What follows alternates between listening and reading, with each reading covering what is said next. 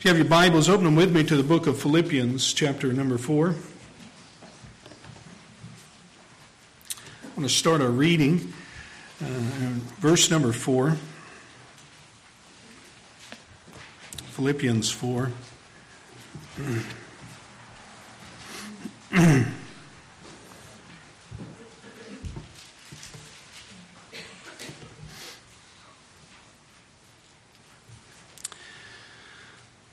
The Bible says, Rejoice in the Lord always. And again, I will say, Rejoice.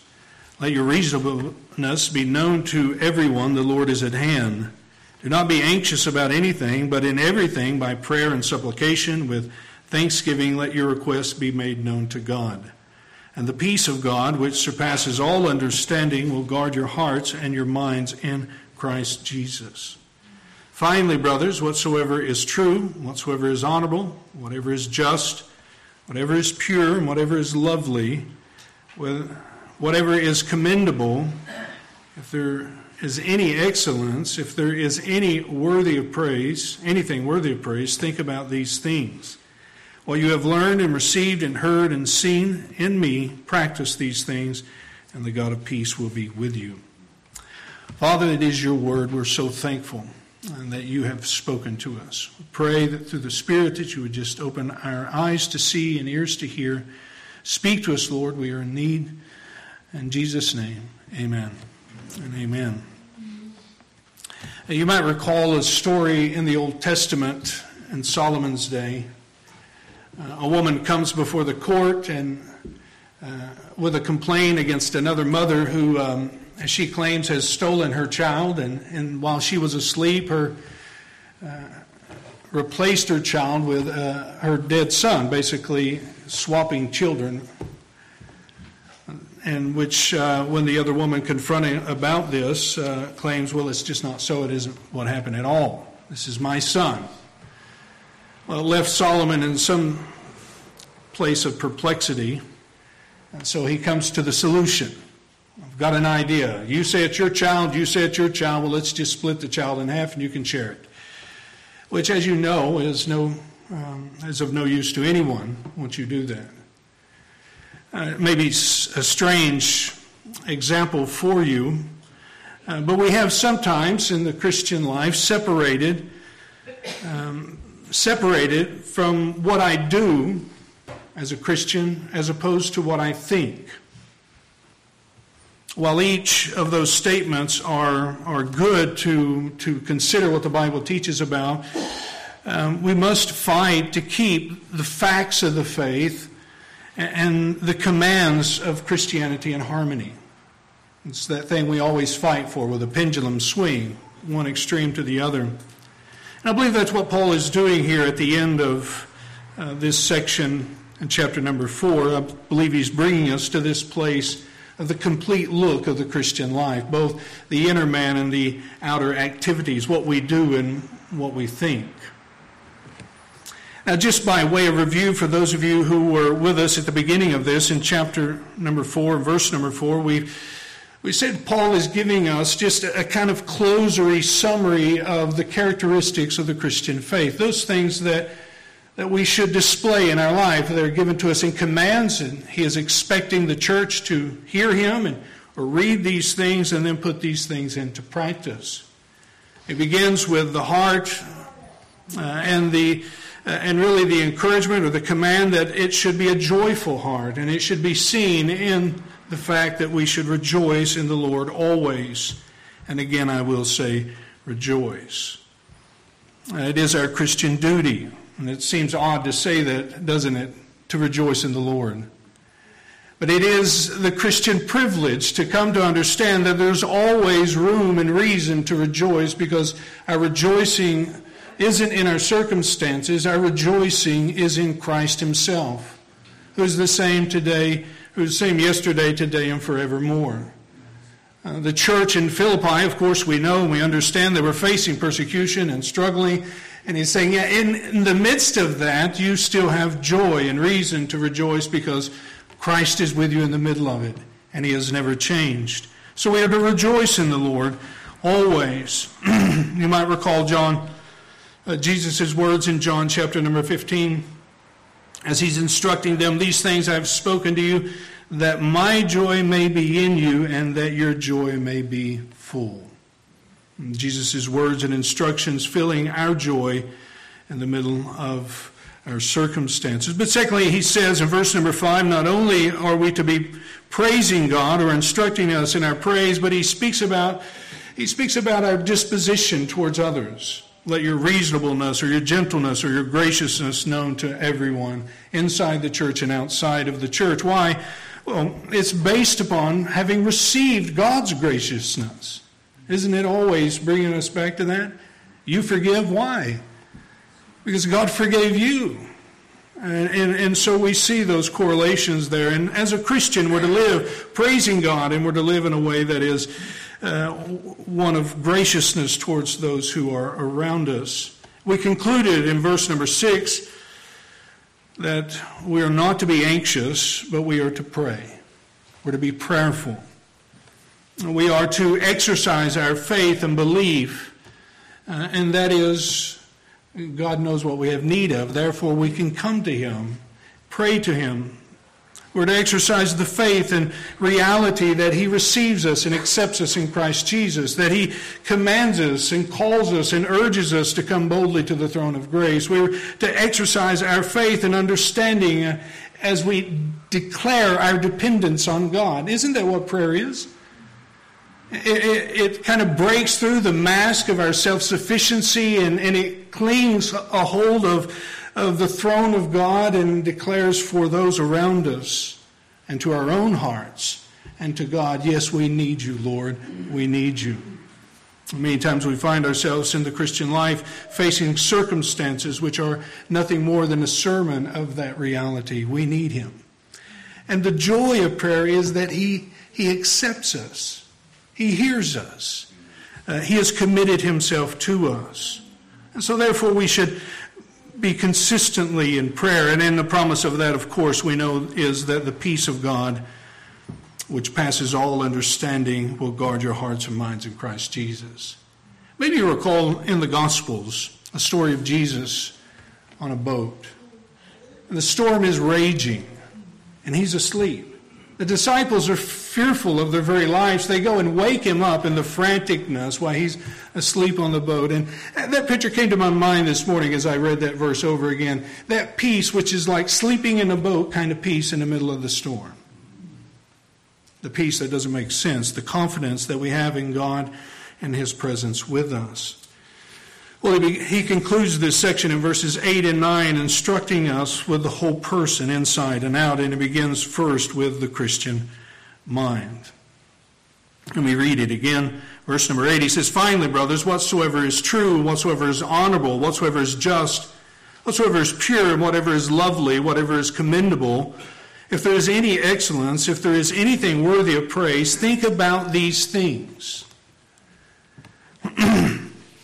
It was a philosopher by the name of Descartes who has famously said, I think, therefore I am. I read his article on that and, and I got lost halfway through it about what he's describing. But he comes to this conclusion as he is trying to define himself, define himself in humanity, and he just basically asserts, I am a thing that thinks. That's profound, isn't it? He was trying to explain what he come to understand the world around him and how he come to perceive life and doubt and fear and, and, and all the responses to the world. Uh, how does it all come in? How does, he, how does he take it? How does he work through it all? And he says he does so through the mind, through his ability to think. It is through the mind that we, that we treasure. It is through our mind and thinking that we experience feel and fear and we fix convictions in our life, that we navigate life itself. It is through the mind that we give life to action. In fact, all of our deeds and activities is a, is a product or a fruit of the thoughts in which we contemplate. The action begins in the inner man, in the mind. Solomon said it this way in Proverbs 23 7, the beginning of that. He says, For as a man thinks, or as he thinks within himself, so he is. the heart, the mind reveals itself in our actions. And the battle that we have in our society, that we have in our spiritual life, that we have in following Christ and, and, and dealing with all the stuff coming at us is a battle which is waging, Uh, raging on in our minds and in the way we think and what we think about. That's what we read in 2 Corinthians chapter number 10. We are at war, and we're not at war with with people. We're not at war with, with systems, so to speak. We're at war with deceptive lies and those things that are not true. Paul warns the Colossian church we're not to be taken captive by plausible or seemingly good arguments, which he later describes as vain or empty philosophy. You, uh, you and I live in, in a culture, as everyone has lived in some culture, that is bombarded continually in how to think, what to think about. And in many cases, leave the thinking to me. Neil Postman eh, wrote in a classic book called Amusing Ourselves to Death in 1985. If you haven't read it, it is, it is worth picking up. It is almost as if it could have been written yesterday. Which he laments the constant desire for amusement in America, which is simply defined not thinking. That's what amusement means. Quoting him, he says, People will come to adore the technologies that undo their capacity to think. What do you think about that? There is a constant urge today to unplug, unwind, and if not intentional, that, that strange pool of our electronical devices and the technology that we have and the pool of social media and all the other things that go along with that it unintentionally brings us to a place of spacing out and uh, scrolling our life away and our time away. We're disconnected from the world and our mind is disconnected not that it isn't helpful, not that it isn't good, but it brings us to a place where we're handing over the process of thinking for ourselves to the experts. And it's not helpful. It's not helpful as a people, as a society. It's not helpful in the Christian life. Government, society, educational systems, and campaigns and companies all seem to have, have an interest in what you think about and how you think about it. And that's why we have no surprise the, the current controversy over the elementary school children and the activists seeking to, to change their opinions or, or mold their minds into thinking a certain way about particular issues. Because they want to disciple the next generation. They want to help them think the way they want them to think, to create a society that they want created because what we think about and how we think impacts what we do. It is important. That's what Paul commands us to do here. Think. Think on these things. Of course, bring us back to the things that he's talking about in the verse, but, but he's calling us to battle against our tendency for slothfulness when it comes to, when it comes to thinking about things deeply when it comes to thinking about things of life and death and eternal matters and heaven and hell and, and, and all the things that God has given to us, thinking about the world around us and, and battle against that desire to just get away from it all. We need to think. It encourages us as we, we go through this life to think productively and deeply and thoroughly but not just think, letting thoughts roll through your mind like processing some kind of information, but it says let it roll in a way where you consider, where you work out, where you put into practice or figure out how to put in practice a particular thing. Here these, these moral characteristics that he mentions in verse number 8. He's saying, do more than just let thoughts pass through your mind as, as like you're driving down the interstate, but, but study them, make a practice of them, see how they work out into life be impacted in the way in which you think. Now, the truth is, we all think about something, even if it's nothing. In times of sorrow and trouble, it is the very thing going on in your life and the hurt and difficulty which is center stage. That's what we mull over. That's what we muse ourselves with. Uh, when we have a project or something pressing, we, we, we think about those things like that. And, and so he's, he's telling us one, be active. Be active in what you think about and be purposeful in what you spend time thinking on. There's a, a computer phrase I have come to hear and have read that says garbage in, garbage out and saying that our thought life, and as many people agree, our thought life is a lot like that. If what we put in our minds, if what we dwell on is garbage all the time, then it will affect and contaminate everything else we do. Our desires, the things we love, the things that we admire, the things that we go after, the things that we focus on, is all correlated with what we spend our attention on, what we keep presenting in front of us. So it is important that we think well as we think. Well, we had already seen Paul addressing this earlier, as we've noticed in verse number seven, and really all of these attributes have something to do with the mind and the disposition. We're, we're to be joyful, thankful in mind as we pray. We're to, to experience the peace of God, and there's something to be said about that that peace which steadies the mind in the middle of anxiety, overwhelmed by fear, God's supernatural presence and His, uh, His, His work in our life, the Holy Spirit stays us in times of trouble. And that is a gift, God's grace gift to you. Because He reminds us at one point in your life that wasn't how it always was, that that wasn't always the case with us. In fact, in Colossians chapter number one, he says that you were at one time hostile in mind towards God. Your thoughts and your attitudes towards God and the things of God, about God, were all, were all in, in the form of hostility, at enmity. They were at odds with Him. And, and yet, through Jesus Christ, God has given us peace. He is our peace, and He has given us peace. And that same peace He has given us with God in relationship to Him is that same peace that we have in the middle of our difficulties, that we are right with Him. He loves us and given Himself for us. And so we see this peace already mentioned now in verse number 8. He seems to deal with a broad spectrum of life and what we think on it. And he says, Finally, brothers, whatsoever is true and honorable and just and pure and lovely and commendable and excellent, if there is anything worthy of praise, think about these things. These are not unfamiliar to the culture in which they lived in. Many of the Greeks would have lists of moralities similar to this. Yet I think it's best to see these in the, in the sense of Paul saying, I want you to think in a way which reflects being in Christ.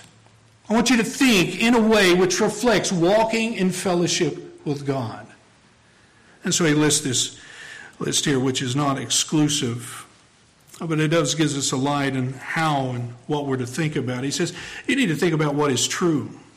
I don't know how many times this week I began a conversation or at least a thought, and, and it, you know, because I'm studying this, it was fresh in my mind, so it wasn't like I was just a super spiritual person. It was just in front of me, and I was, I stopped myself in the middle of that thought and conversation and said, it's just not right. That's wrong what I'm thinking, what I'm going through this, how I'm dwelling on this, it's wrong. It's not true. It's not right. And a lot of what we face in life and struggle with is deceptive. It is wrong. It is, it is not right. And he's saying if you're going to dwell on something, think about something, if you're going to let it uh, occupy your time and your life and your energy, make sure it's true. As a Christian, we bring every thought into captivity to the knowledge of God those thoughts about life and death, those thoughts about, about all the things that we go through, about even our own past, that, the, that, that feels like the devil just slides in there to help keep us in whatever situation or shape we're in. We bring them back to what is true. What is true? What is honorable? A word not uh, frequently used in the Bible, used several times in the pastoral epistles, speaking about elders and older men. Titus 2. He basically think about things that are noble. What is noble? What is honorable? What is dignified?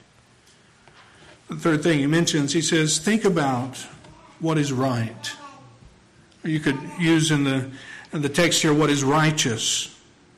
And it carries that note of doing what is right. Think about those things. What is pure? What is holy? What is without defilement? You know, this should have an impact on our life. To dwell on, to think about, to work through what is good and true and pure, holy, what is lovely, what gives pleasure or delight. And think about the creation that God has given us. And doesn't it bring our minds to think about the beauty of the world around us and the beauty of God? He's not necessarily thinking about this particular passage of Scripture that is lovely. Think about in the world and in the life you live. Let your mind meditate on those things that are, are true. They're, they're honorable, they're just, they're pure, but they're lovely. They give delight and pleasantness to the eyes. Think about those things which are commendable, well spoken of. Let me just ask you a question. Have you ever recommended something and then had to give kind of this little statement after it? This is good, but. And then you go through all these things to watch out for and what's not good. But isn't it nice to be able to recommend and think about and talk and share about those things are commendable that you want other people to see and know and understand? Oh, well, saying let these things take your time and your attention. We fight against all those things that are dishonorable and all those things that are, that are filthy and, and, and vulgar and all the other things like that. We're being bombarded with it. He says, don't let it get a foothold into your life and in your mind. Let your mind actively and, and consciously think about and meditate on those things that are commendable. You could sum it up in this statement think about what is excellent. If there's anything that is excellent or praiseworthy, that's what you should give your time and attention to. Let your mind meditate on those things that are good and wholesome. Let it reflect your walk with Christ and your fellowship with Him. Now, how do you do that? It's a good question. I'm glad you asked. now, there's a simple answer. I think that's the, the Christian answer. It's like you go ask your kid when they get done from Sunday school and you're taking them home, what'd you go over today? And what did the teacher teach about? Well, taught about God. Really? What else? And Jesus. and the Bible. So, true, you kind of want to know what more than that. And sometimes we go home and talk about the sermon. What was about? I don't know. Something out of Philippians, I'm sure. But the simplest answer is always the best answer. How do we think? How do we shepherd our minds and our thoughts in a fashion like this? Well, you have to know your Bible. How do you know what is true? What is honorable? What is just? What is right? How do you know what is lovely if you don't know your Bible? And in knowing your Bible, not just knowing information, a lot of people know the Bible, but you have to know God, His characteristics, what He loves, what He hates, what He cares about, what He says is just, what He speaks about is beautiful and honorable those things should guide us as we process the world around us. Our, our understanding of the Word of God, which gives us a, a, an understanding of God Himself. And, and that understanding is opened up for us through Jesus Christ, isn't it? So that's the easiest, simplest answer, right? You have to know God, you have to know your Bible, you have to know Jesus Christ. Well, let me give you three more things to add to that very quickly. One, you, we should consider the nature of the things you set in front of your eyes. You should consider the nature of things that set in front of your eyes. If this is how the, the Christian is to process the world and to grow and to develop character and Christ like morality, then you should be careful, consider what you consume, what you take in. Your entertainment, what we watch, and we should be careful what we, what we see what you set in front of your eyes, the information that you take in, what you continually feed yourself, you feed an appetite for. Is that true? And people cultivate and broaden their palate, their desires of the inner life and the thought life through what they continually set in front of their eyes. So you should be careful of the nature of the things you set in front of your eyes. Secondly, you should take care of the things that you listen to. The music that you listen to. How many of you, you know, you got cars and cell phones and you can look up any song you want, you got whatever whatever service you got where you can listen to anything almost practically for free. And so you decide you're going to listen to the childhood songs you used to listen to as a teenager, you know? And so you get on there and you play those songs. And how many of you ever been embarrassed? Because you know now what they were talking about. A couple of you. The rest of you, you know it's true. We're all in the same boat. I was that way. I, I watched action movies growing up as a teenager and and I was like, oh, my kids has got to see this. And so we pop it in. I'm like, nope, they, they don't really need to see this. Did they really cuss that bad back in the 80s and 90s? The English language has digressed, and, and hopefully it's on the men, but but we have to be careful what we listen to, the music that we listen to, and, and the podcast, and all the, the stuff that we hear continually because it, it molds and shapes us. It, it, it, it brings us maybe not to look like them or act like them, but the nature of what they are sharing affects our nature. It affects the way we think and our attitudes and our actions. And, and if we're going to think like Christ and and think in a way that is honoring to God, we must be careful to what we listen to. Thirdly, we must practice weighing every thought against the knowledge of God. So we must be careful to what we set in front of our eyes. We must be discerning in what we listen to, and we must practice weighing every thought against the knowledge of God, because not every thought's worth thinking.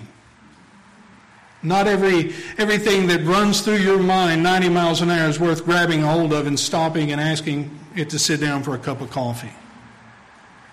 Because they're, they're, they're wrong, they're false, they're against the gospel, they're against God, they're against the truth, and so we have to battle that way every thought against the knowledge of God. I would say another one you could add to that is, and that is to meditate continually and constantly on the gospel. So he deals with how we might live in a way to honor God with our minds. Secondly, notice verse number 9. He deals with the outer life, the outer man. What you have learned and received and heard and seen in me, practice these things, and the God of peace will be with you. If one problem in Christianity is mainly what you do, not who you are and why you do what you do, Uh, just your works and rituals and uh, follow the rules, then equally another problem in Christianity could be seen in just facts and without any action.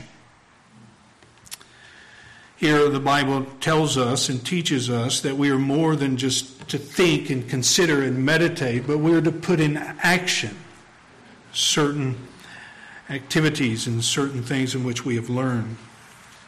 It's not just here, we see it elsewhere in Titus chapter number 2. You can turn there if you want. Titus 2.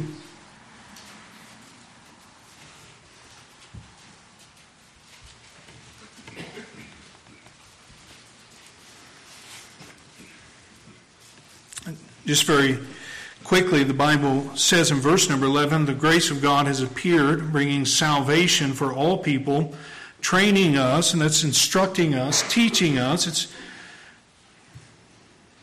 to renounce ungodliness and worldly passions, and to live, to put into action, to live out or, or bring life to certain things. And he explains that those are being self controlled, upright, godly lives in this present age as we wait for our blessed hope and Savior. Now, you and I will never be perfect. You should say amen to that.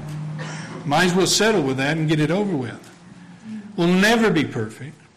But here, it, it is something continually that we face that we're to continually progress and grow and to live out what we've been taught, what we have learned, to, to put into practice the Christian faith. Play it out or exercise. That's the command we find in verse number 9 is to practice. And notice he says, I want you to practice in what you have learned and received.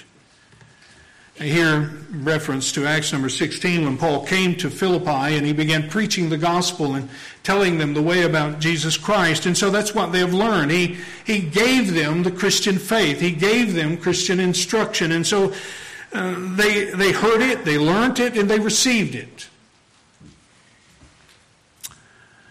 Uh, we know in later on in the book of Acts, as he speaks to the Ephesians, that he goes further to say he did not hold anything back that was profitable for them. I would assume the same thing was true in Philippi, that he gave them the basic teaching of the Christian faith. The very letter of uh, Philippi or Philippians here is a, is a lesson which is teaching and, and instructing these believers here at the church. Now, it is easy to leave it here teaching with numerous assertions and declarations. It is essential. But teaching and declarations and assertions don't rest by themselves. They don't sit on their uh, sit without some form of example. And let me put it another way faith in the book of Hebrews is a, a, glorious definition. Maybe you recall that and have memorized it. The substance of things hoped for and the conviction of things seen. Here's a substance of something that you can't see, about something else that you can't see, as it is a conviction of things you hope for and you're anticipating. Now, you might be like me and you might sit down and scratch your head. What in the world is he talking about? How do we come to understand faith? Why does Hebrews 11 impact us so much?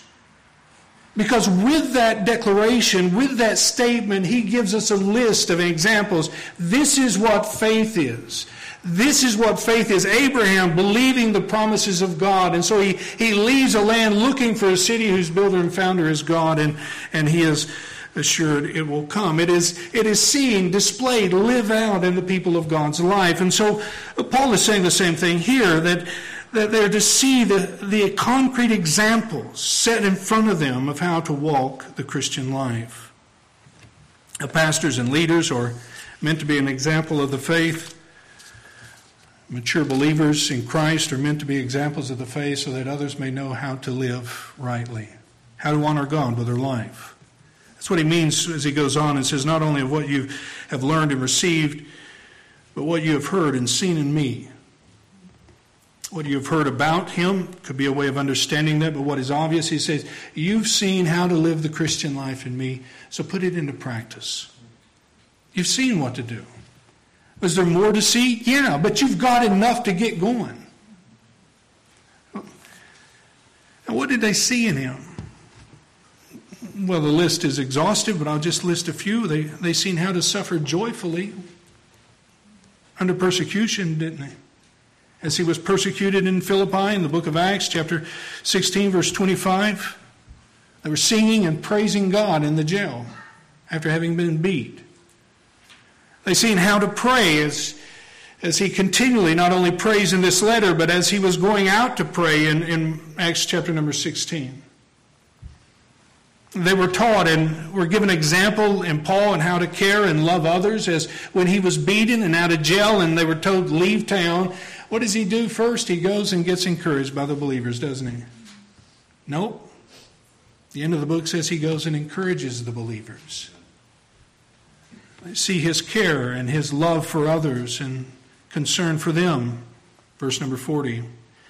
You see his perseverance through difficulty, his courage, his evangelistic zeal, and the list go on and on. And you know what? We see that as we come to God's Word, but we see it in flesh and blood in the lives of the saints.